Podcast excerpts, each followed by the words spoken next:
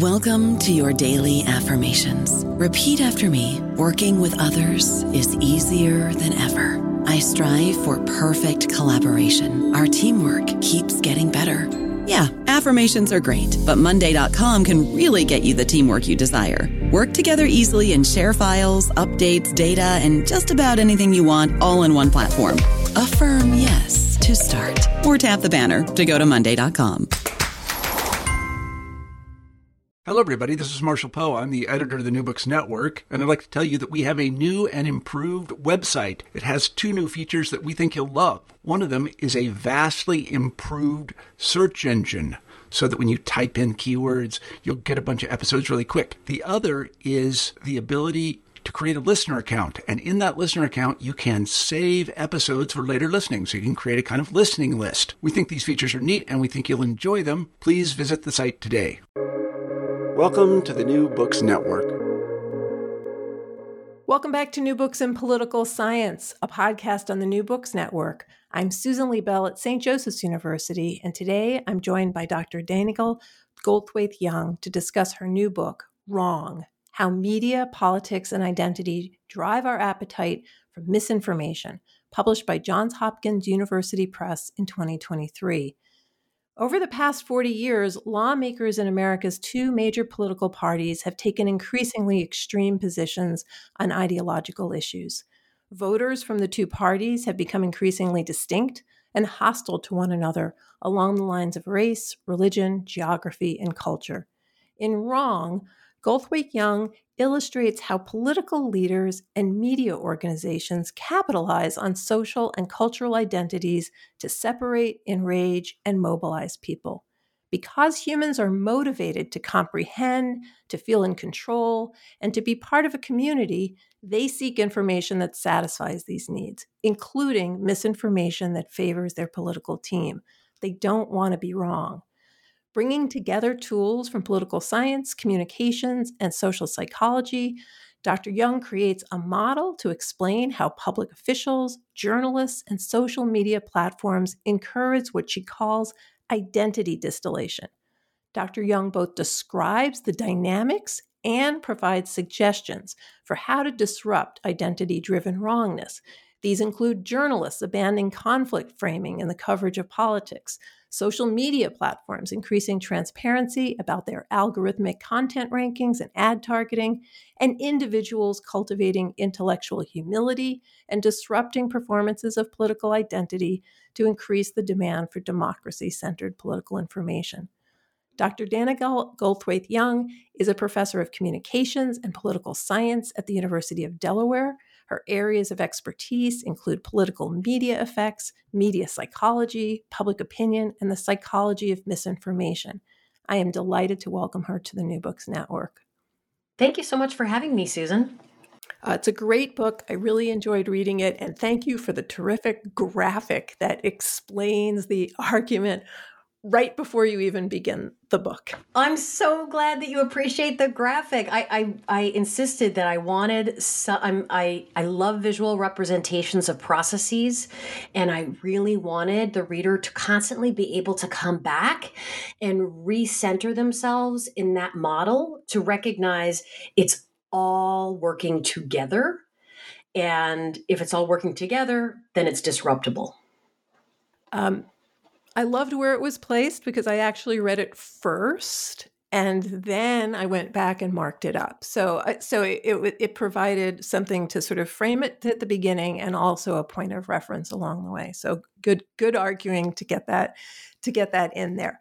Okay, so a lot of people are focusing on misinformation, like the supplying of the inaccurate information, but actually you're not focused on that. You're focused on how individuals take this in, on like their being wrong and why it is they do this, and it not being because they're bad people or they're stupid, but that there's something else going on and you're trying to sort of get at that so um, let's start with that the, the sort of the problem that you see the title that you pick of this notion of being wrong being wrong yeah so uh, I could not have written this book without all of the work that's already out there on that supply side of misinformation because we all know, and it happens all the time. I just ran into several pieces of misinformation today. Um, that there is an abundance of false information that is shared online. Even news organizations share information that is false. Propagandists share information that they know to be false, that what we call disinformation. And the people, even that we love and respect, will often spread or share directly to us or on social media false information. Um, the question is what is going on on the side of what I call demand. And that's not to say that we as individuals demand lies. I want to be lied to. It's it's more subtle than that. We don't demand to be lied to. What we do is we we crave information that satisfies some fundamental needs, what I call the 3 Cs. Those are our needs to feel like we comprehend the world, feel like we have control over it, and feel that we're connected to community. So, comprehension, control, and community. And to the extent that information satisfies those needs, whether or not it's empirically accurate is sort of besides the point. Um, and uh, that's a, a, a hard thing for folks to you know reconcile like really? I don't want to be accurate? Most of us actually don't um, and i think what's important about looking at this side of our appetite for these falsehoods is that it doesn't sometimes it doesn't even require that there be false information to which we are directly exposed in order for us to have empirically false beliefs a lot of times we fill in the blanks. We're invited to put things together in ways that give us comprehension, control, and community, but lead us to believe things that are empirically false, even if no one has told us an all out fabrication. We fill in the blanks with the misinformation on our own. Um, so that's kind of where I start because I think it's important for us to recognize that what some are considering the misinformation crisis doesn't only reside on the side of the information landscape itself. And if that were the case, I think you're arguing later in the book, then we wouldn't be able to disrupt it as easily um, because we wouldn't see our own role in it. And, and, I want to point out that the book is divided into these sort of two halves. Uh, the first part is focused on people, as as you're explaining right now, looking at you know where does wrongness come from, and and and you do a really terrific job of not pointing fingers. In fact, you point fingers at yourself. And that's how you came to this. You understand that anyone can be uh, subject to these desires to make sense of their world. And so, as you put it in chapter one, people like us believe these things. And I think that really provides an incredible framework to the book because from the get go, you kind of have to stop yourself from saying, like, oh, yeah, I'm going to read about the other people who make mistakes. You immediately, through your own candor about yourself, put the reader in that position of, oh, wait, I do this too. Um, yeah, I'm so glad that you that you saw that and appreciated that because you know that gets to why I wrote it in the first place and why I wrote it in the voice that I did. Um, in the early days of COVID, when there was a lack of information and people were really, we all felt upside down, and people were sharing information that was false, um, sometimes sharing misinformation that had been deliberately created um, to spread false information.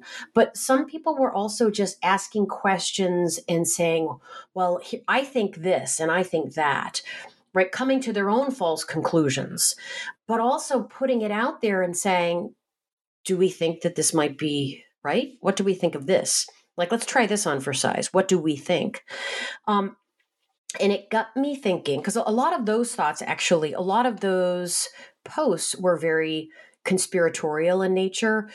The the notion that maybe maybe covid was a deliberate thing that was deliberately created or or maybe the people who are trying to protect us know more than they're letting on or maybe masks are responsible for covid or so all of these false pieces of misin- uh, false pieces of information were being spread in ways that clearly showed a sincere effort to make sense of what was happening, but it was rooted in this sort of deep distrust of institutions and and it also was tied to this I would say an authentic curiosity of hey do, do we think this could be what's going on and so I it reminded me in what I how I opened the book um, in 2006 my late husband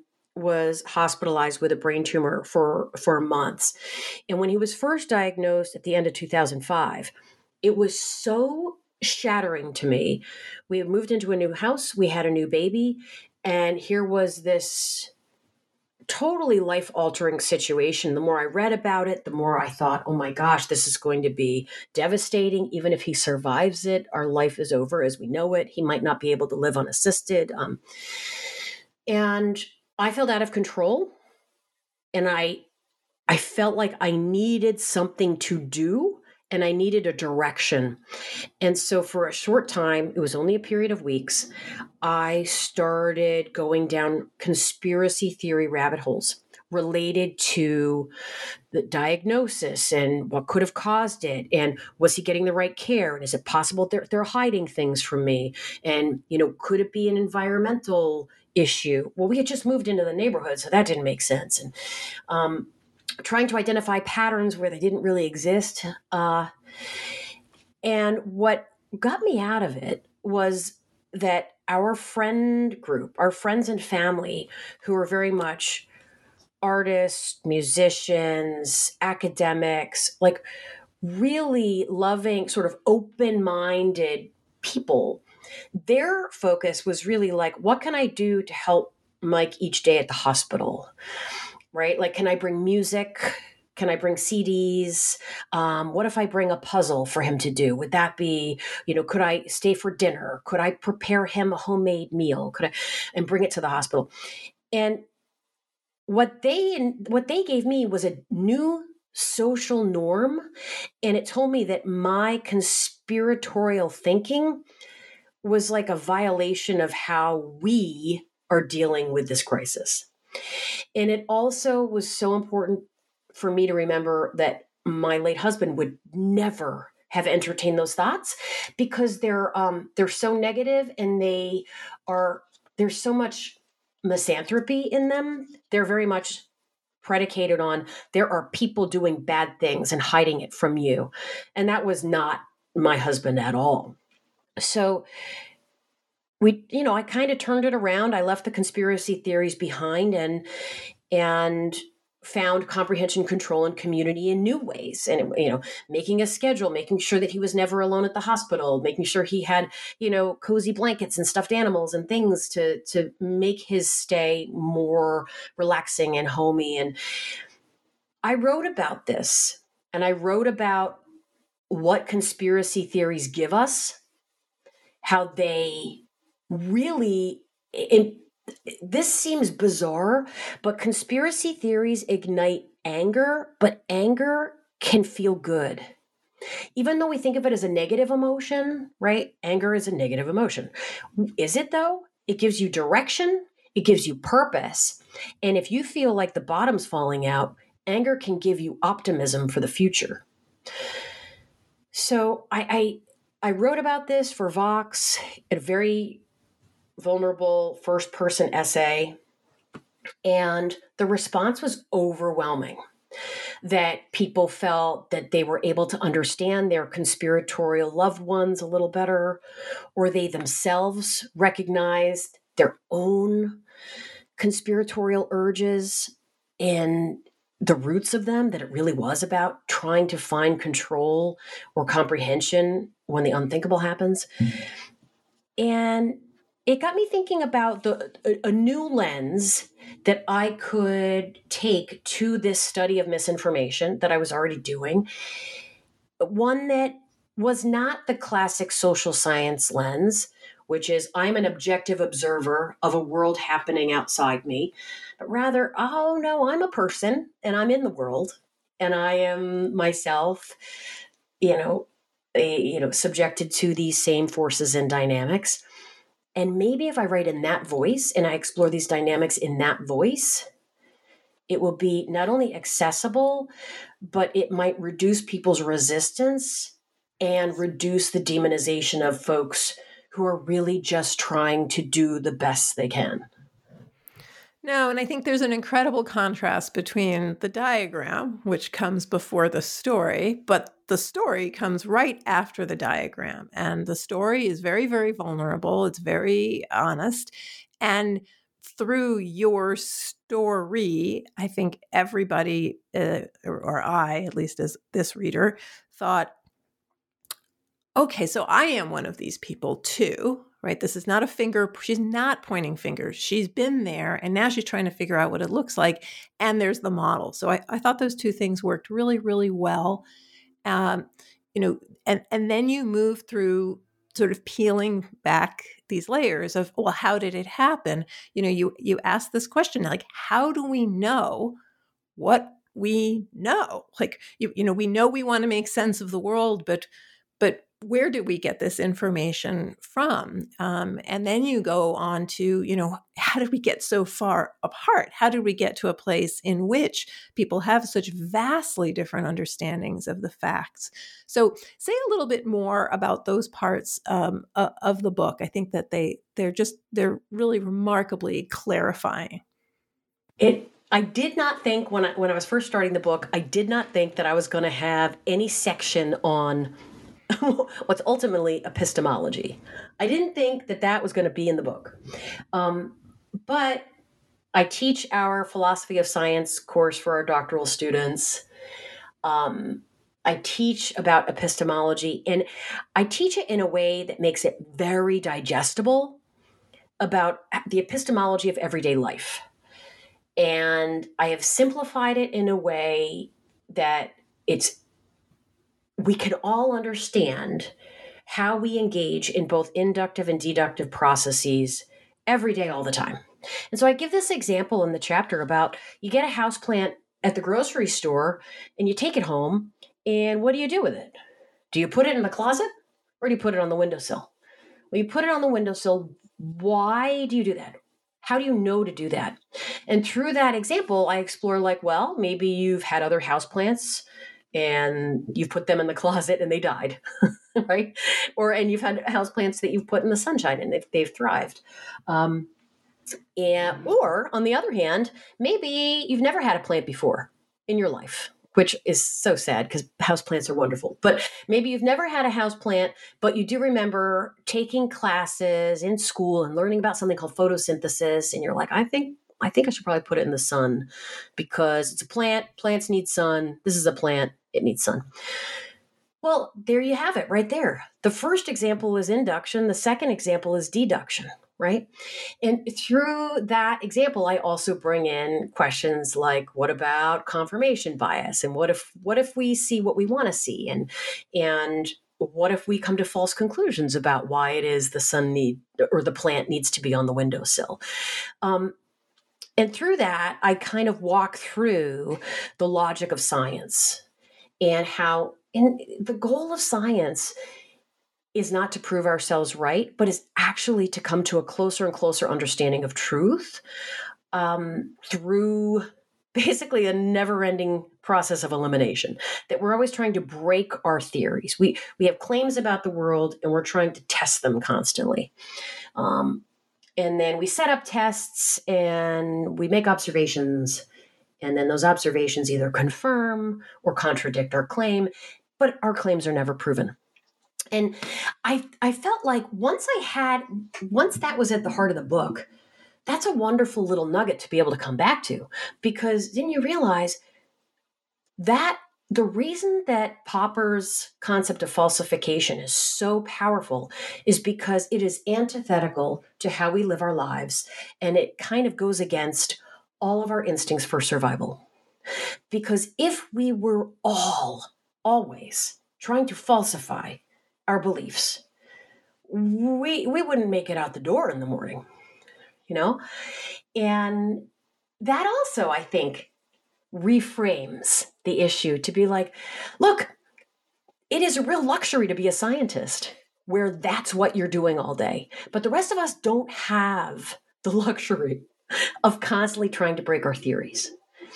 So what do we do and, and how, how do we make these mistakes? So in that second part about the how how have we gotten so far apart, you know, I, I'm, I'm sort of going up step by step. I'm, I'm thinking psychologically what's going on in the brain in terms of how we make and make sense of the world. And then I'm thinking sociologically, how does social identity fit here? How do the groups of people that we interact with shape how we see the world? This concept of sort of social epistemology.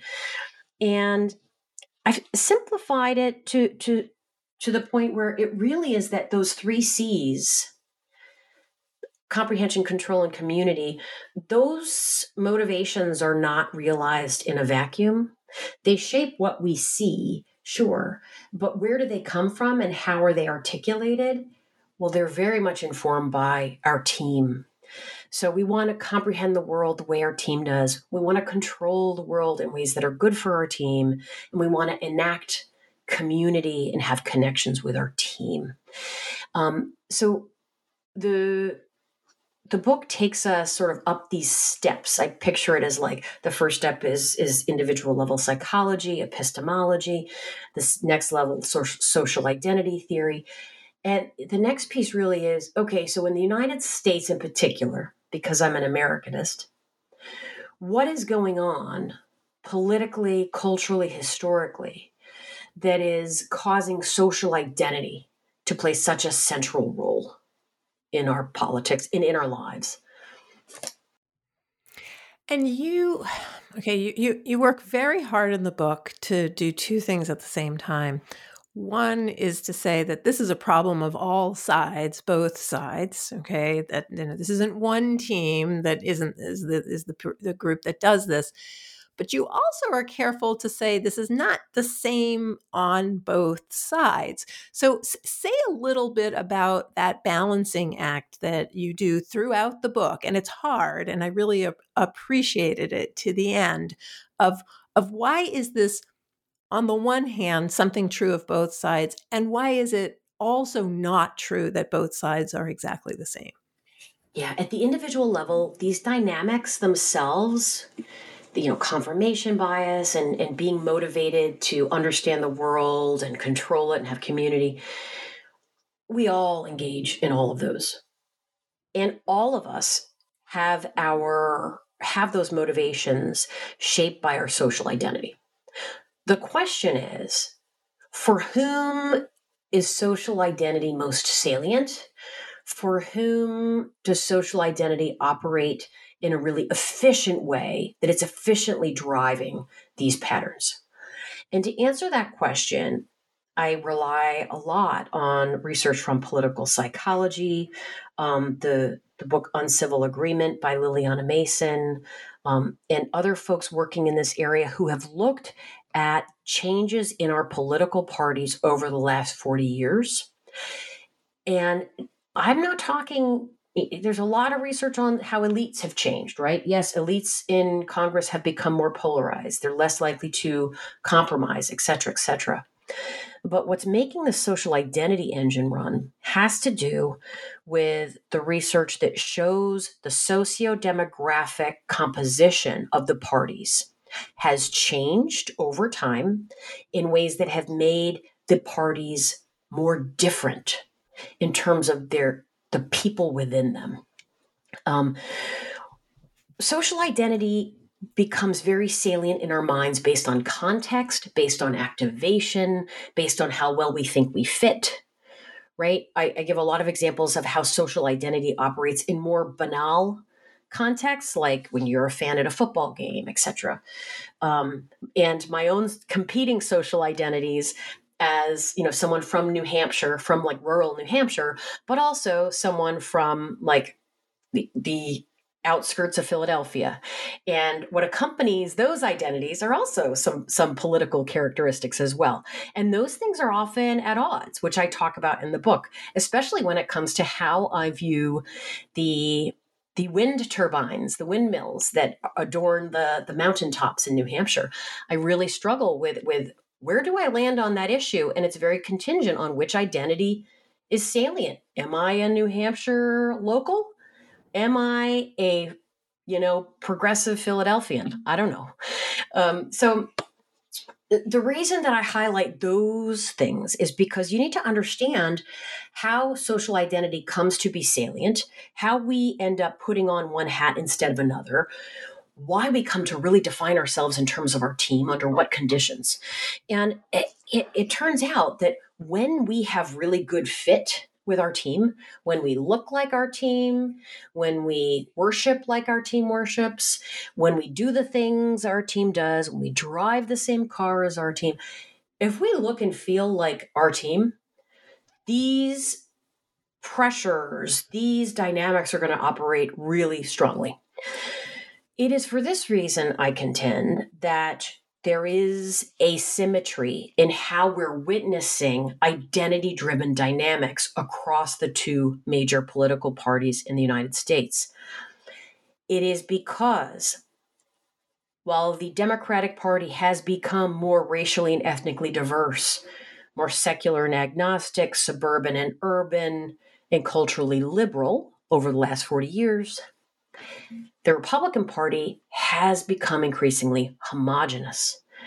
It has become increasingly homogeneously white, Christian, rural, and culturally conservative. Those very well aligned identities mean that most Republicans look like most Republicans. Most Republicans worship like most Republicans most Republicans live in places like most Republicans. And, and what you have then is really good fit. And when you have really good fit, what's going to happen? You're going to think about yourself in terms of that team. So, my sense is that that is the engine that is driving this asymmetry. And the asymmetry, the, the evidence of the asymmetry and what is going on carries throughout the whole second half of the book all of these dynamics that we're witnessing in terms of the supply of misinformation, belief in misinformation, prevalence of misinformation is greater on the American right than on the left. Um, to me, it's not enough to just say, oh, well, they're more conspiratorial. I don't think that that's a satisfying answer. I also know, you know, work of my colleagues like Joanne Miller, and Joe Uscinski and others who have looked at the relationship between conspiracism and political ideology, and they've looked at it globally. And there is not a significant association. It is conspiracism is something that the left and the right are both inclined to do when you look in a global context. In the US context, that is not what's happening right now. So I argue that part of that is from these super aligned identities, which create a very efficient engine of exploitation, which is what the second half of the book deals with. There's also a really peculiar thing that happened in the US with the partisan racial realignment of the parties in the 60s. So, until the 1960s, the parties were quite mixed ideologically because they had basically compromised on the question of civil rights and racial justice. In the 1960s, the Democratic Party had had its hand forced by blacks who had moved north and west from the south who moved to northern cities and and helped to reshape the priorities of the democratic party. And the Republican Party responded in kind because now what is the pathway to legislative victory if you have those folks who maybe were more liberal on those issues who have now defected the party? Well, the plan for the the re- remaining Republicans was was to double down on, on states' rights, but also to engage in the courtship of a kind of dormant political force, which was evangelical Christians. And we see those efforts through the 1970s as, you know, the you look at the creation of the Heritage Foundation, the conservative think tank, and in other organizations that were really designed to unite the causes of, I would say, of, of whiteness and Christianity. And I say that because one of the examples I provide in the book is the there were efforts by white Christian parents to kind of avoid these anti segregation laws under Nixon by sending their kids to Christian schools that just so happened to be all white. And so, under the Nixon administration, their tax exempt status was revoked. Well, that proved to be a leverageable moment and that is what Paul Weyrich, the Heritage Foundation founder, and others saw in that moment was that you could sort of unite those causes the you know the cause of evangelical christianity and, and the desire to have a religious schooling but also have their children be racially segregated. Um, so I, I don't know that folks really want to talk or think too much about that, but that's very much a part of what shaped the parties. Now, what does that have to do with why things are peculiar? We now have a Republican Party that is very tightly correlated with evangelical Christianity. And evangelical Christianity in particular is embraces a certain way of understanding the world a very faith based understanding of the world, a very instinct based understanding of the world.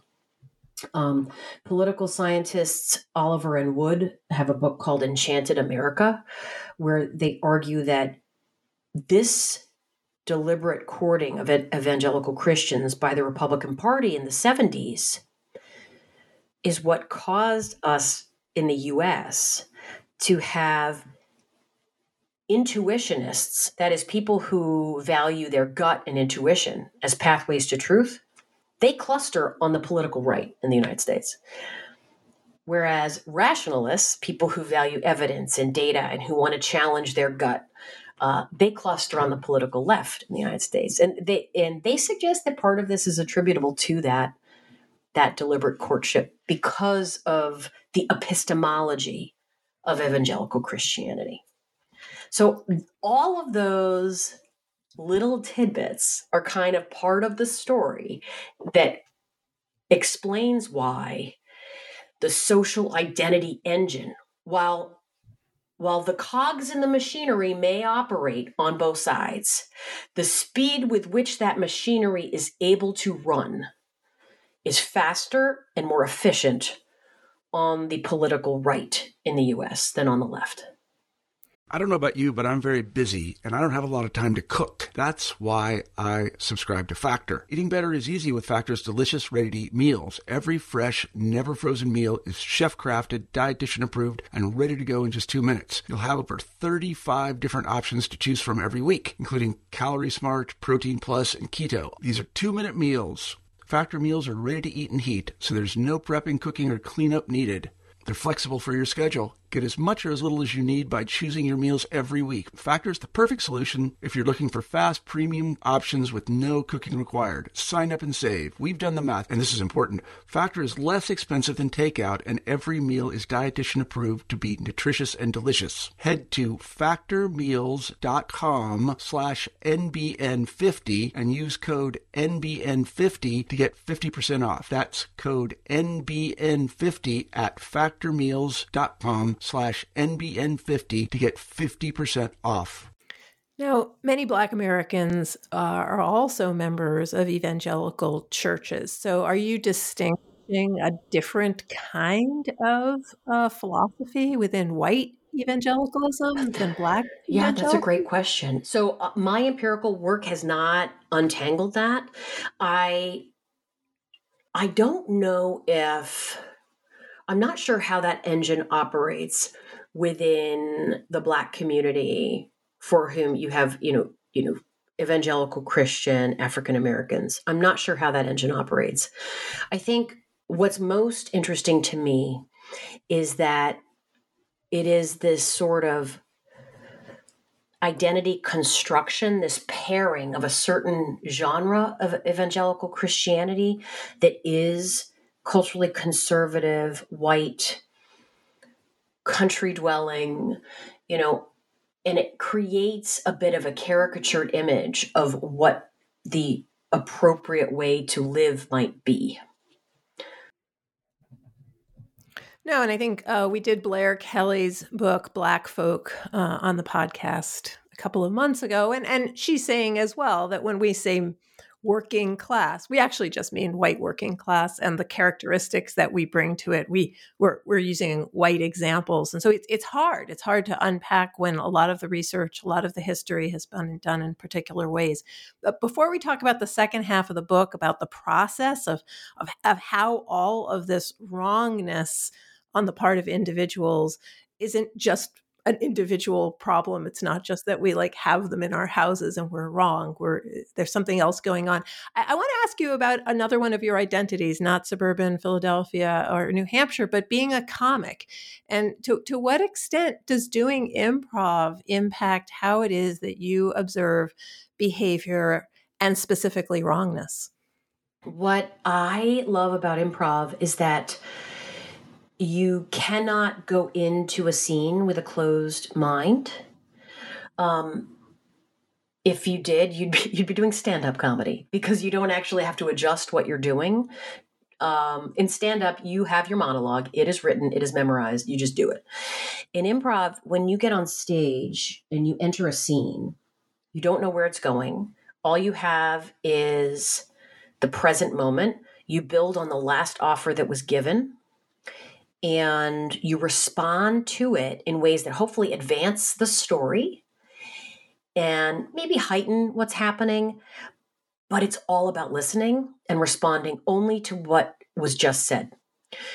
And so, in my mind, there's a real synergy between the logic and spirit of improv and some of the concepts in the book, including like actively open minded thinking for example, this concept of actively open minded thinking, which is never holding on to your beliefs or attitudes so tightly that you're unwilling to change.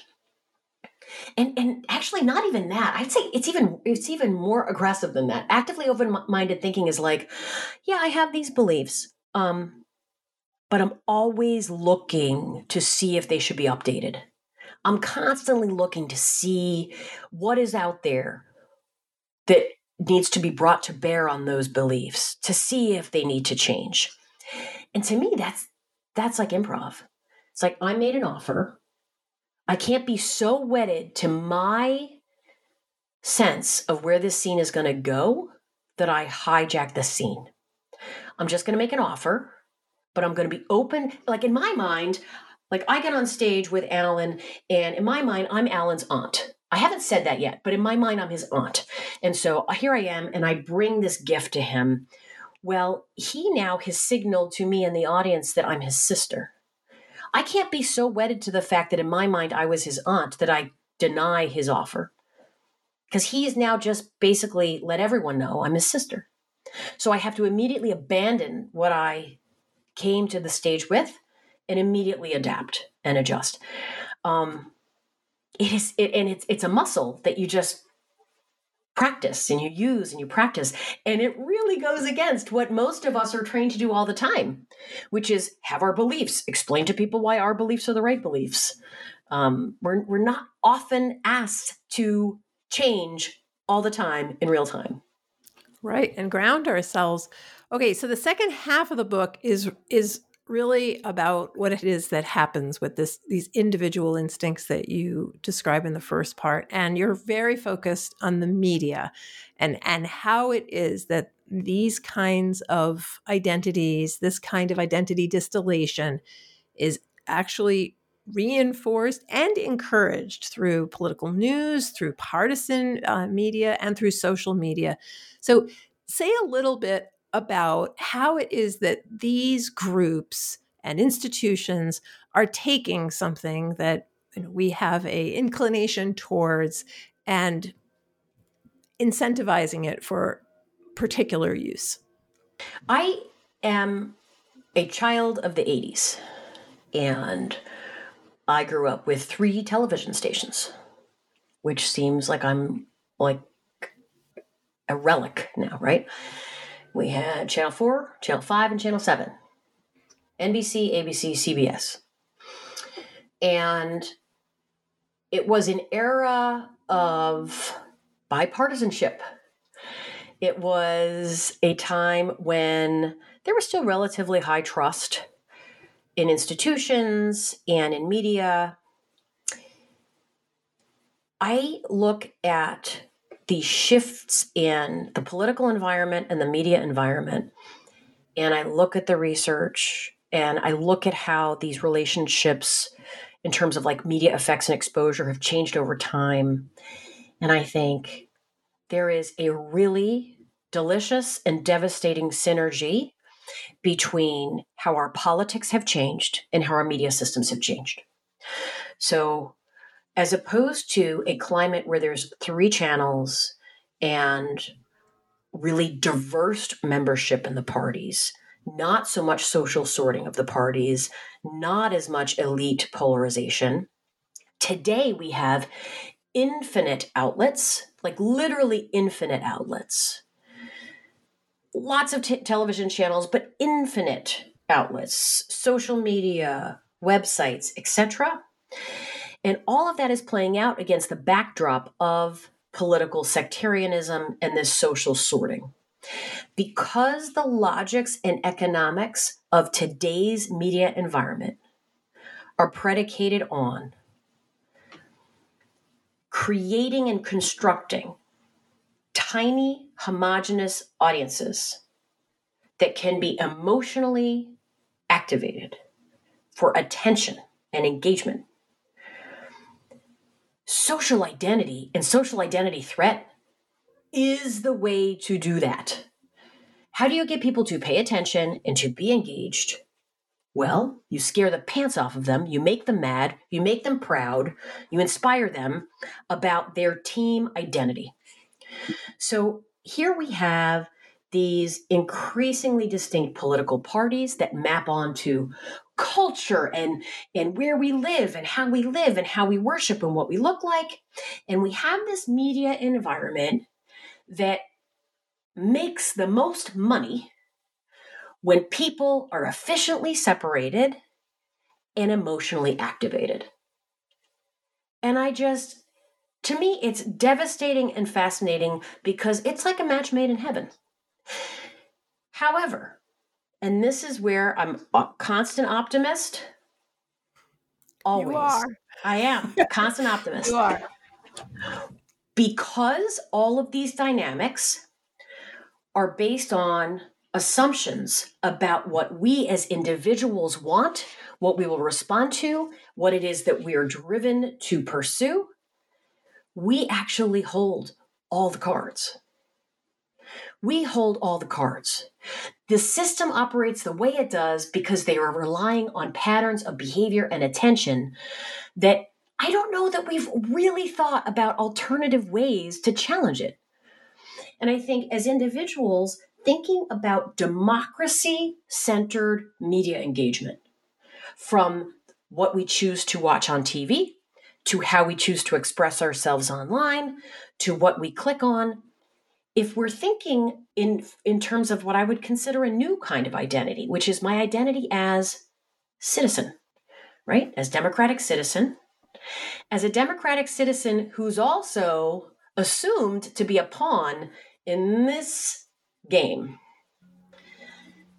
I am going to push back against that, reclaim my role as democratic citizen, and start to gum up the works of this machinery.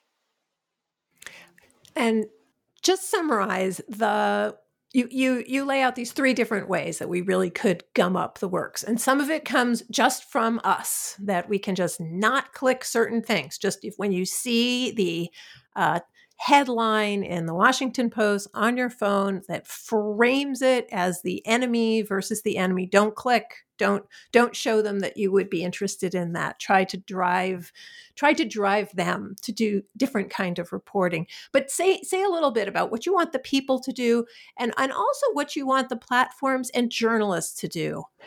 So I there are certain dynamics that I think that would be very successful and are, are structural dynamics at the level of like political elites. Um, however, the entire system right now incentivizes such bad behaviors that I don't like if I say, oh, you know what we could do? We could like make it impossible for there to be partisan gerrymandering okay, well, how's that going to happen? Or I know we could um, pass better campaign finance laws, which, by the way, would totally solve a lot of these problems. Uh, but how are we going to do that right now? In this climate, we have to operate within the climate that we're in. So the suggestions that I make at the level of journalism number one, for journalists to stop rewarding elite displays of identity and identity threat. We know right now that political elites see it as very advantageous to perform as these ideologically extreme um, exemplars of their parties because they make the news they just they just do i have a whole section about the um, justice um, jackson hearings and the behaviors yeah, thank you. And the behaviors of of like Josh Hawley and and Ted Cruz that many were like, "Oh gosh, this is so over the top and it's so like cultural war divisive." They were rewarded. And they just they weren't just rewarded on Fox. They were rewarded across the mainstream news outlets. And what really shocked me, they were especially rewarded by MSNBC. So, liberal and conservative partisan media their bread and butter is identity threat. And that. But it's not, yeah. sorry to interrupt you. I think in some way it's not shocking because uh, of the model that you've put forward. If I'm trying to uh, garner support for my MSNBC team, than showing the opposition to be uh, unintelligent or ranting or behaving in exactly the way we have said they behave, which distinguishes them from us, makes a lot of sense. Nevertheless, it's feeding these flames. And and one of the things I love in the book is that you know at just at the moment where uh, you're saying like, well, maybe the newspapers could decide not to do this, and I'm thinking like, that'll never happen. You say, well, but it did happen. Like back at a time during some of the most controversial and, uh, you know, cutthroat newspapering, it did happen. And so that's a lovely way that in which you sort of show that we've have we've have had this experience of people laying down and making doing something for the good of the country. And what you see in those sections when I do this sort of back and forth, it's me. It's my own voice in my head. As I finish this section, I'm like, Dana, this is never going to happen.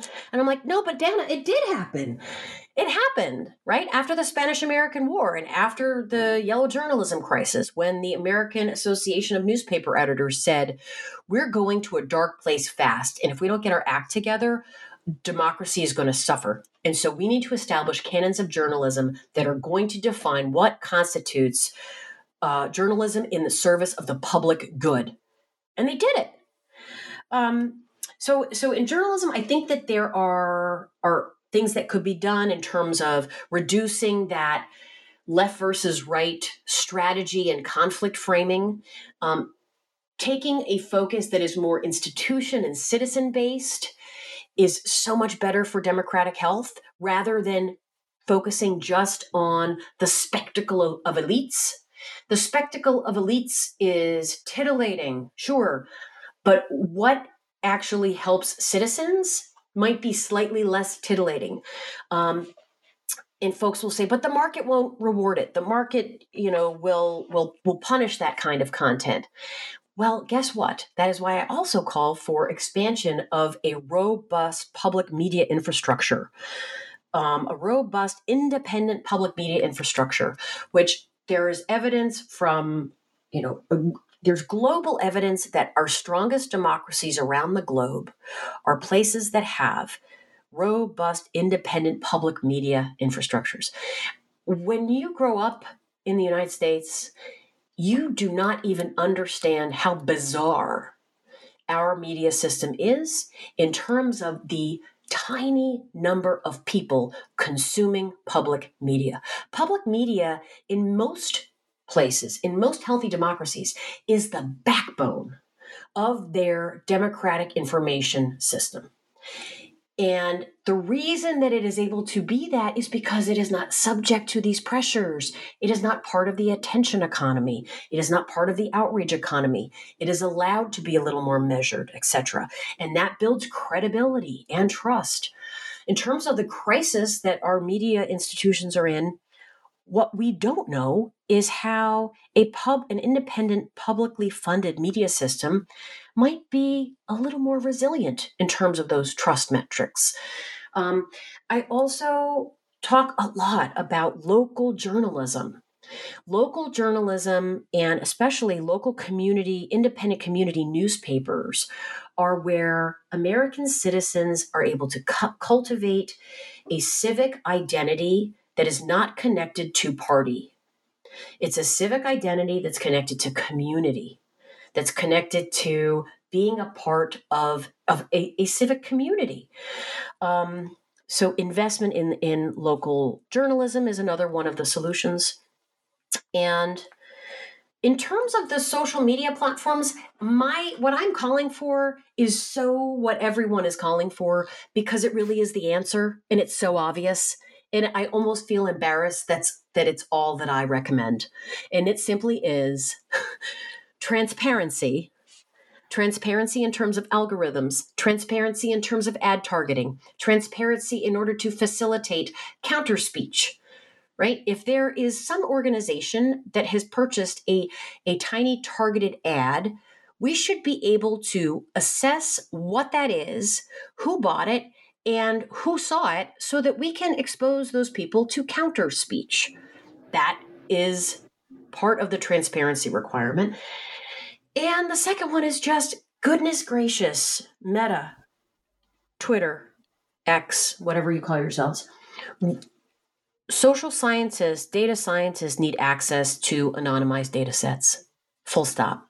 We need we need access to anonymized data sets without having our hands tied behind our backs.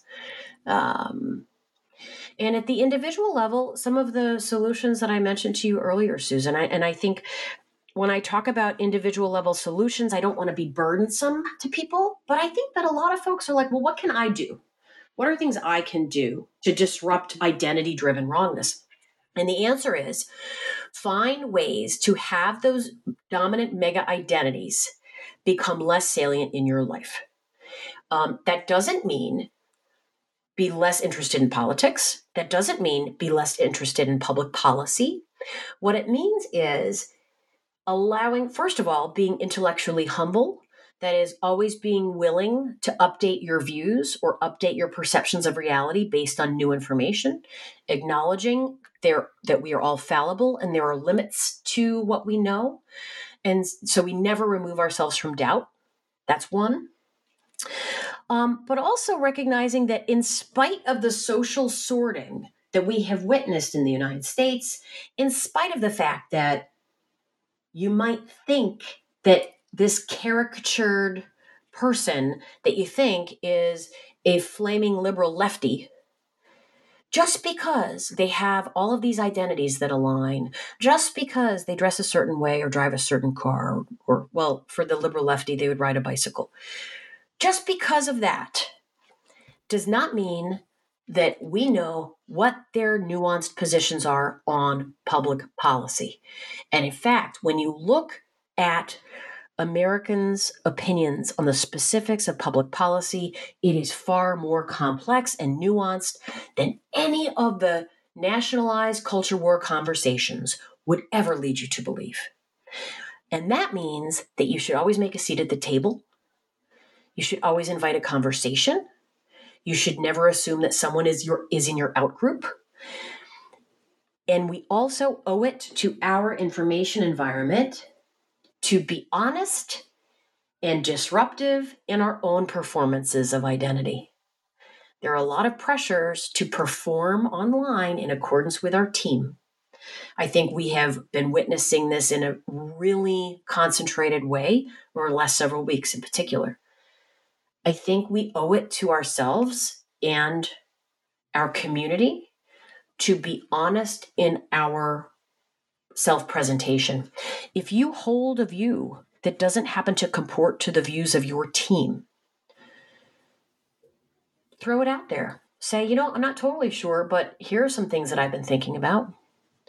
You may be, you know, punished for that.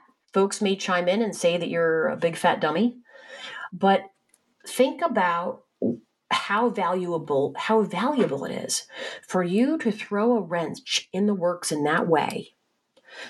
Because all of us are contributing to the political information environment. We're not just consuming information we're all producing information. So we can be active disruptors of what that information environment looks like.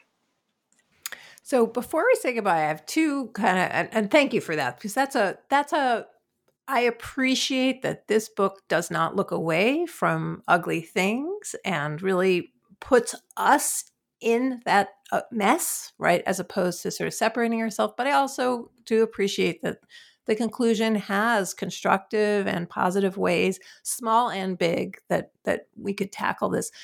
Uh, okay, a couple of things. First of all, so did you find any differences in gender with regard to comprehending or feeling in control? Is there some sort of particular identity that makes it a little easier not to be wrong? And the and the other question is uh, sort of has to do with where you were going a few minutes ago. Is there an outlet that you can think of, not that I'm having you pick and choose a particular one, that is, in fact, giving us democracy centered political information that isn't local. I really loved your description of regional and local newspapers. I thought it was spot on that this is the space in which we all just want the library to be redone.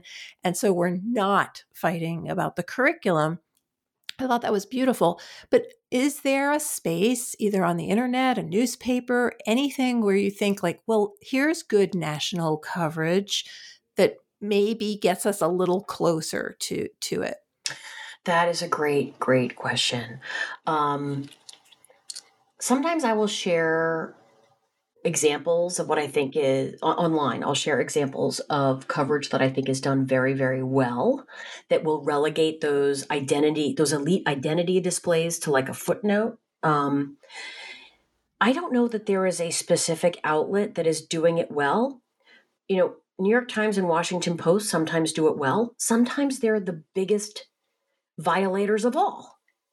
Sometimes I read a headline and I want to throw something against the wall, but it's what I'm holding is my phone, and I don't want to break my phone, so I don't do that. Um, you know, NPR is an interesting example because NPR is it doesn't have those same pressures for profit, although it obviously does have pressures for listenership, right? Because it it is we, call it public media, but it really is supporter supporter funded. Um, but I think that a lot of times I find that what they do is, you know, it's it's pretty good in terms of not always focusing on the conflict and and delving deep into issues at the level of institutions and processes. but they still do a hefty amount of strategy and conflict framing of of political news. Um, I don't. I don't know, Susan. I don't know. I do. I, every once in a while, I find an example of something done well, uh, but not all the time. Actually, I think that's an incredibly helpful answer, Dana. I, I, because I think that I do think it's helpful because I think that it's it's true. I I I listen to a ton of NPR. I consume a lot of uh, of newspapers and BBC, and and I think that Yes, NPR sometimes does exactly what you're asking for more of a focus on policy, because if you focus on the actual policy, then you're not, you're framing it substantively and you're framing it in terms of what is the effect this is going to have on voters. I, I do some local television here, and the host always says in her notes to me, please emphasize the effect this will have on the people of Philadelphia, Delaware, and and and and New Jersey. And I have this kind of like, okay, yeah, how does the infrastructure bill do this? Like, forget about who's voting for it, but you know, why is Delaware in a different situation with regards to the internet than New Jersey is? Okay, this is good. This is an interesting way to come at it. And I think it's maybe useful to say all of the newspapers are not terrible. They have terrible moments and and the question is what do we do with those terrible moments and i like your idea of positively sharing when it when they do it well because when you chastise them for doing it poorly what you're doing is what you referred to earlier with the Ted Cruz moments. You're amplifying the bad and saying, like, look how dumb this was, as opposed to amplifying the good. So I, I actually really think that that's Although useful. I, I mean, I'll be honest though, Susan, because I do both, and and I do both, and I it's a little bit different. I think when if I screenshot a really reprehensible headline from the Washington Post and I share that, um, I do think that the people at those institutions really want to do what's best. I I think that they are very democracy mind democratically minded. I think that they get in their own way a lot of times. I think that there are norms and routines that get in their way, as opposed to somebody like Marjorie Taylor Greene.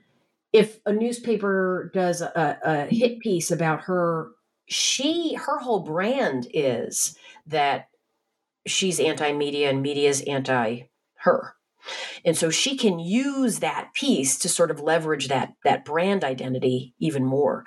Whereas I, I do think that you're, I don't think that national journalists want to be called out for being potentially harmful to democratic health. That is my sense, truly.